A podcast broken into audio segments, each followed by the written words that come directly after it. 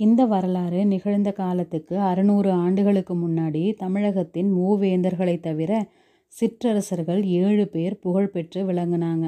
அவங்களுக்கு வள்ளல்கள் அப்படிங்கிற பட்டப்பேரும் வழங்கிட்டு வந்தது. அந்த ஏழு பேரில் ஒருத்தன் கொல்லிமலையின் தலைவனான ஊரி அப்படிங்கிறவன். இவன் வில் வித்தையில் இணையில்லாத வீரன் அப்படின்னு பெயர் பெற்றிருந்தான். இவன் தன்னோட வலிய பெரிய வில்லை வளைத்து நாணேற்றி அம்பை விட்டான்னா அது ராமபிரானுடைய அம்பு ஏழு மரங்களை துளைத்தது மாதிரி முதல்ல ஒரு புலியை துளைத்து அப்புறம் ஒரு மானை துளைத்து பிறகு ஒரு பன்றியை துளைத்து அதுக்கப்புறம் ஒரு முயலை துளைத்திடுமா. இவ்வாறு புலவர்களால் அவனுடைய வில்வித்தை திறன் பாடப்பெற்றிருந்தது. அதிலிருந்து அவனை வல்வில் ஊரி அப்படின்னு குறிப்பிடுறது வழக்கமாக இருந்தது. கொல்லிமலை வல்வில் ஊரியின் மீது அந்த நாளில் வலிமை பெற்ற வேந்தனாகிய விளங்கிய சேரன் கோபம் கொண்டான். அவனை தாக்குறதுக்கு திருக்கோவலூர் தலைவன் மலையமான் திருமுடிக்காரியின் துணையை நாடுறான். காரியின் வீரம் ஊரியின் வீரத்துக்கு குறைந்ததில்லை. அதோட மலையமான் காரிக்கு படைபலம் அதிகமாக இருந்தது. மலையமான் கொல்லிமலை மீது படையெடுத்து போய் வல்வில் ஊரிய கொன்று அவனுடைய மலை கோட்டையையும் நிர்மூலமாக்குனான். அதே காலத்தில் கொல்லிமலையை அடுத்திருந்த நிலப்பகுதியில் அதியமான் நெடுமானஞ்சி அப்படிங்கிற குறுநில மன்னன் அரசு புரிந்து வந்தான். வல்வில் ஊரியோட அவன் உறவு பூண்டவன். வல்வில் ஊரியை கொன்ற மலையமான்காரியை அவன் பழி வாங்க விரும்பினான். தன்னால் மட்டும் அது முடியாது அப்படின்னு நினச்சி சோழ மன்னனாகிய கிள்ளிவளவனின் உதவியை நாடுறான். மலையமானின் வலிமை அதிகமாயிட்டு வர்றது பற்றியும் அவன் சேரனோட தோழமை கொண்டிருக்கிறது பற்றியும் கிள்ளிவளவனுக்கு கோபம் இருந்தது. எனவே சோழன் கிள்ளிவளவனும் தகடூர் அதியமானும் சேர்ந்து திருக்கோவலூர் மலையமானை தாக்குனாங்க. மலையமான் போர்க்களத்தில் வீர சொர்க்கம் எய்தினான் மலையமானுடைய இரு இளம் புதல்வர்களை சோழ நாட்டு வீரர்கள் சிறைப்பிடித்துட்டு வந்தாங்க. மலையமானுடைய வம்சத்தையே அழித்திடணும் அப்படின்னு கருதி இருந்த அதியமானும் கிள்ளிவளவனும் அந்த குழந்தைகளை பூமியில் கழுத்தளவு புதைத்து யானை காலால் இடறி கொல்லும்படி கட்டளையிட்டாங்க. மலையமானுடைய வள்ளன்மையை அறிந்து அதனால் பயன் துய்த்திருந்த புலவர் ஒருவர் அந்த சமயம் அங்கே வந்து சேர்ந்தார். மலையமானுடைய குழந்தைகளின் உயிருக்காக சோழ மன்னனிடம் மன்றாடினார். வேந்தே அதோ பார் கழுத்து வரை புதைக்கப்பட்டிருக்கும் குழந்தைகளின் முகத்தை பார். அந்த முகங்களில் தவழும் புன்னகையப்பார் தங்களை காலால் இடறி கொல்ல போகிற யானையை பார்த்து அதன் துதிக்கை ஆடுறதை பார்த்து அந்த குழந்தைகள் ஏதோ வேடிக்கை அப்படின்னு நினச்சி சிரிக்குது. இத்தகைய குற்றமற்ற குழந்தைகளையா கொல்ல போகிற அந்த குழந்தைகள் என்ன பாவம் செய்தது? தகப்பன் செய்த குற்றத்துக்காக குழந்தைகளை தண்டிக்கலாமா? அப்படிங்கிறாரு புலவர். அதை கேட்ட சோழ மன்னன் மனமாற்றம் அடைந்தான். தன் கட்டளையை உடனே மாற்றினான். குழந்தைகளை தரையிலிருந்து எடுக்க செய்தான். தன் அரண்மனையிலேயே வளர்க்கவும் செய்தான். வயது வந்ததுக்கப்புறம் அவங்களில் மூத்த பிள்ளைக்கு திருக்கோவலூர் அரசையும் திரும்ப கொடுத்தான். அதிலிருந்து நூற்றாண்டு நூற்றாண்டாக சோழ குலத்து மன்னர்கள் கிட்ட திருக்கோவலூர் மலையமான் வம்சத்தினர் நன்றியோட நட்புரிமை கொண்டிருந்தாங்க. அந்த உறவு சுந்தர சோழர் காலம் வரைக்கும் நீடித்திருந்தது. மலையமான் மகளாகிய வானமாதேவியை சுந்தர சோழர் மணந்து பட்ட மகிழ்ச்சியாக கொண்டிருந்தார். கொல்லிமலை வல்வில் ஊறி தகடூர் அதியமான் இவங்களுடைய வம்சத்தினர் அழிந்து போனாங்க. இருந்தாலும் அவங்களுடைய கிளை வம்சத்தில் தாங்கள் தோன்றியதாக கடம்பூர் சம்புவரையர்கள் சொல்லிக்கிட்டாங்க. அவங்களுடைய முன்னோர்கள் திருக்கோவலூர் மலையமான் வம்சத்தார்கிட்ட கொண்டிருந்த பகைமையை சம்புவரையர்கள் மறக்கலை.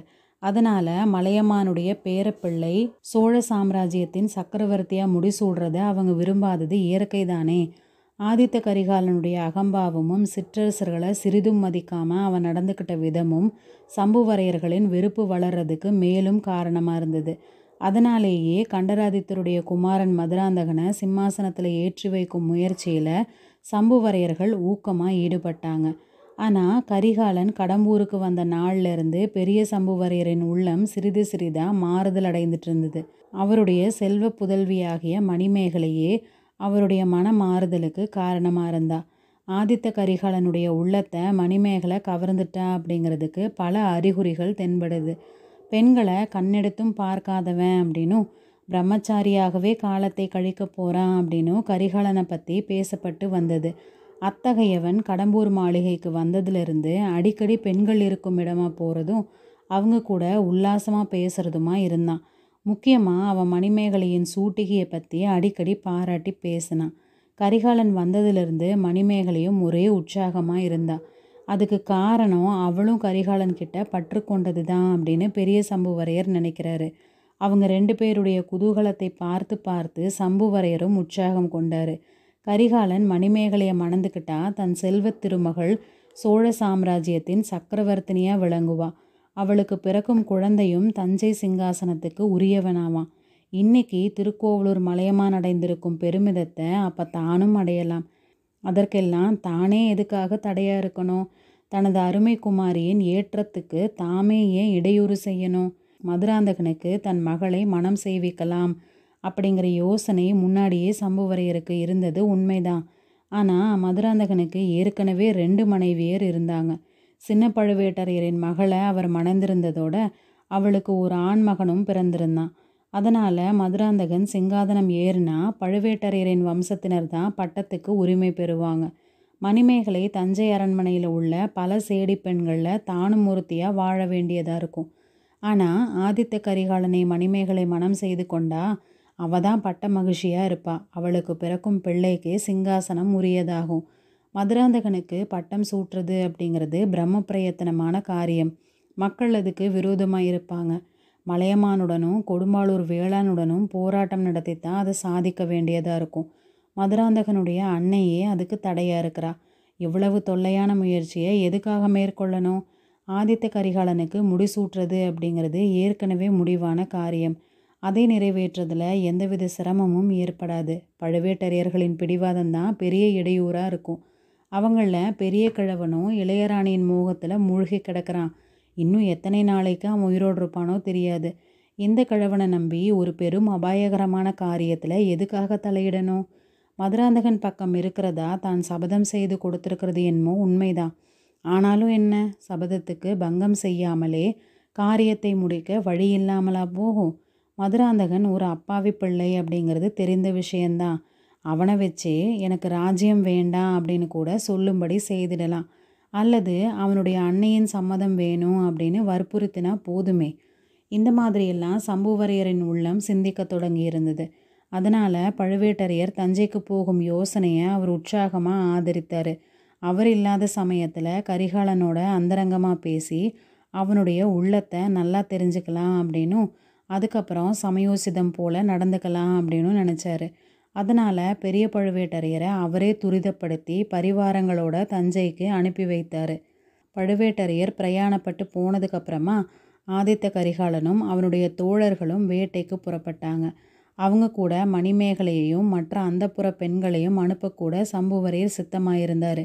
ஆனால் நடக்கிறதையெல்லாம் கவனிச்சிட்டு வந்த கந்தமாறன் அதை ஆட்சேபிக்கிறான்.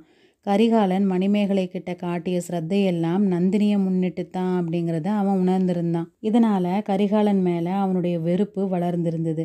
இதையெல்லாம் தந்தை கிட்ட விளக்கி சொல்லவும் முடியலை. அதனால் வேட்டையாடும் இடத்துல பெண்களை கூட்டிக்கிட்டு போய் என்னத்தை செய்கிறது இவங்க பத்திரமா இருப்பாங்களா? அப்படின்னு பார்க்குறதுக்கு தான் சரியாக இருக்கும். மேலும் இது ஐப்பசி மாதம். எந்த நிமிஷத்துலேயும் பெருமழை தொடங்கிடலாம். ஏரிக்கரை காடெல்லாம் வெள்ளமாகிடும். பெண்கள் திண்டடி போவாங்க அப்படின்னு சொல்கிறான் அதனால் சம்புவரையரும் அந்த யோசனையை கைவிட்டுட்டாரு. ஆதித்த கரிகாலன் தன் தோழர்களாகிய பார்த்திபேந்திரன் வந்தியத்தேவன் கந்தமாறன் இவங்களையும் மற்ற வேட்டைக்காரர்களையும் அழைச்சிக்கிட்டு புறப்பட்டு போகிறான் எல்லாரும் போனதுக்கப்புறமா சம்புவரையர் மாளிகை வெறிச்சுன்னு இருந்தது. நந்தினி மணிமேகலையை பார்த்து புருஷர்கள் வீட்டில் இருக்கும்போது நமக்கு தொல்லையாக தோணுது. ஆனால் அவங்க எங்கேயாவது போயிட்டாலும் நமக்கு சங்கடமாக தான் இருக்குது. பரிகசித்து சிரிக்கிறதுக்கு கூட விஷயம் கிடைக்கிறதில்ல அப்படிங்கிறா. ஆமாம் அக்கா நாம் கூட வேட்டைக்கு போயிருக்கலாம். எனக்கு வேட்டை பார்க்க பிரியம் அதிகம். என் தந்தையோடும் தமையனோடும் சில சமயம் போகிறதுண்டு ஆனால் இன்னைக்கு என்னமோ கந்தமாறன் பிடிவாதமாக தடை செய்துட்டான். ஒருவேளை உங்களுக்கு வேட்டை பிடிக்காதுன்னு அப்படி தடை செய்தானோ என்னமோ அப்படிங்கிறா மணிமேகலை. ஆமாம் எனக்கு வேட்டை அவ்வளவா பிடிக்கிறதில்லை தான் ரத்தத்தை கண்டாலே எனக்கு திகிலாக இருக்கும் ஆனால் கந்தமாறன் அதற்காக சொல்லலை. உன்னையும் உன் வீட்டு விருந்தாளிகளில் ஒருத்தனையும் பிரித்து வைக்கிறதுக்காகவே அந்த மாதிரி அவன் தடை செய்துட்டான் அப்படிங்கிறா. மணிமேகலையின் கன்னங்களில் சுழிகள் காணப்படுது. சிறிது நேரம் தரையை பார்த்துட்டு இருந்துட்டு புருஷர்கள் எங்கேயாவது போய் தொலையட்டும் அக்கா. அவங்க சகவாசமே நமக்கு வேண்டாம். நாம் ஏரிக்கரை நீராழி மண்டபத்துக்கு போய் நீர் விளையாடிட்டு வரலாம். வரீங்களா? அப்படிங்கிறா. நந்தினியும் அதற்கு சம்மதிக்கவே தந்தைக்கிட்ட சொல்லி அதற்கு வேண்டிய ஏற்பாடுகளை மணிமேகலை செய்கிறா வீரநாராயண ஏரியின் கீழ்ப்புறத்தில் பெரிய கரையும் அதில் எழுபத்து நாலு மடவாய்களும் உண்டு அப்படிங்கிறத பார்த்துருக்குறோம் இல்லையா? ஏரியின் மேற்புறத்தில் அத்தகைய பெரிய கரை கிடையாது. ஏரி நீரின் ஆழம் சிறிது சிறிதாக குறைந்து வந்து ஏரிக்கரை அங்கு சமதரையாக அமைந்திருந்தது. இன்னும் மேற்க அடர்ந்த காடுகள் மண்டி கிடந்தது. இந்த மாதிரி ஏரி நீர் குறைந்து சமதரையாகும் பிரதேசத்தில் அங்கங்கே சிறிய சிறிய தீவுகள் காணப்படுது. தீவுகளில் மரங்களும் செடி கொடிகளும் அடர்ந்து வளர்ந்திருந்தது. அந்த தீவுகளில் உன்னோட தரையில் படித்துறையும் நீராழி மண்டபமும் அமைக்கப்பட்டிருந்தது. இங்கே கடம்பூர் சம்புவரையரின் அந்தப்புறத்து பெண்கள் நீராடுறதுக்காகவும் உல்லாசமாக பொழுது போக்குறதுக்காகவும் வர்றது வழக்கம். அந்த இடத்துக்கு வந்து சேரணும்னா இரண்டு காத தூரம் ஏரியை சுற்றிக்கிட்டு வரணும். இதனாலும் சம்புவரையர் வீட்டு பெண்கள் குளிக்கும் இடம் அப்படின்னு தெரிஞ்சிருந்ததுனாலும் அந்நிய மனிதர்கள் அங்கே வர்றது கிடையாது. நந்தினியும் மணிமேகலையும் படகுல ஏறிக்கிட்டு அந்த தீவுக்கு இப்போ வந்து சேர்ந்தாங்க. படகு செலுத்த தெரிந்த இரண்டு தோழிமார்கள் உடன் வந்திருந்தாங்க. சமையல் செய்கிறதுக்கு வேண்டிய பண்டங்களையும் படகுல கொண்டு வந்தாங்க. நீராழி மண்டப படித்துறை அடைந்ததும் தோழி பெண்கள் படகை விட்டிறங்கி மண்டபத்தில் சமையல் செய்ய தொடங்குறாங்க. நந்தினியும் மணிமேகலையும் கொஞ்ச நேரம் படித்துறையில் உட்காந்து வம்பு பேசிக்கிட்டு இருந்தாங்க. மணிமேகலை இயற்கையாகவே மதி யூகமுள்ள பொண்ணு. குறும்பில் பற்றுள்ளவ. அவ பழுவேட்டரையர் பேசுறது மாதிரியும் கரிகாலன் கந்தமாறன் பார்த்திபேந்திரன் வந்தியத்தேவன் ஆகியவர்கள் பேசுறது மாதிரியும் நடித்து காட்டுறா. அதையெல்லாம் பார்த்தும் கேட்டும் நந்தினி களீர் களீர்னு சிரிச்சுக்கிட்டு இருந்தா. இருந்தாலும் அவளுடைய கவனம் முழுவதும் மணிமேகலை கிட்ட இல்லை அப்படிங்கிறதும் அவளுடைய மனம் அப்பப்போ ஏதோ அந்தரங்க சிந்தனையில் ஈடுபட்டுட்டு இருக்குது அப்படிங்கிறதும் வெளியாகிட்டு இருந்தது. திடீர்னு மணிமேகலை துள்ளி குதித்து எழுந்து நிற்கிறான் அக்கா வேட்டைக்கு நாம் போகலை. ஆனால் வேட்டை நம்மை தேடி வந்திருக்குது அப்படின்னு கூவிக்கிட்டே இடுப்பில் செருகி இருந்த கத்தியே எடுக்கிறா. நந்தினியும் திடுக்கிட்டு எழுந்து மணிமேகலை பார்த்த திசையை நோக்கிறா. அங்கே சாய்ந்து படர்ந்திருந்த ஒரு பெரிய மரக்கிளையின் மீது சிறுத்தை புலி ஒன்று காணப்படுது. அந்த சிறுத்தை அவங்க மீது பாயலாமா வேண்டாமா அப்படின்னு யோசிக்கிறது மாதிரி பார்த்துக்கிட்டு இருந்தது. அதே சமயத்தில் சிறிது தூரத்தில் குதிரைகள் தண்ணீரில் இறங்கி பாய்ந்து வரும் சத்தமும் கேட்குது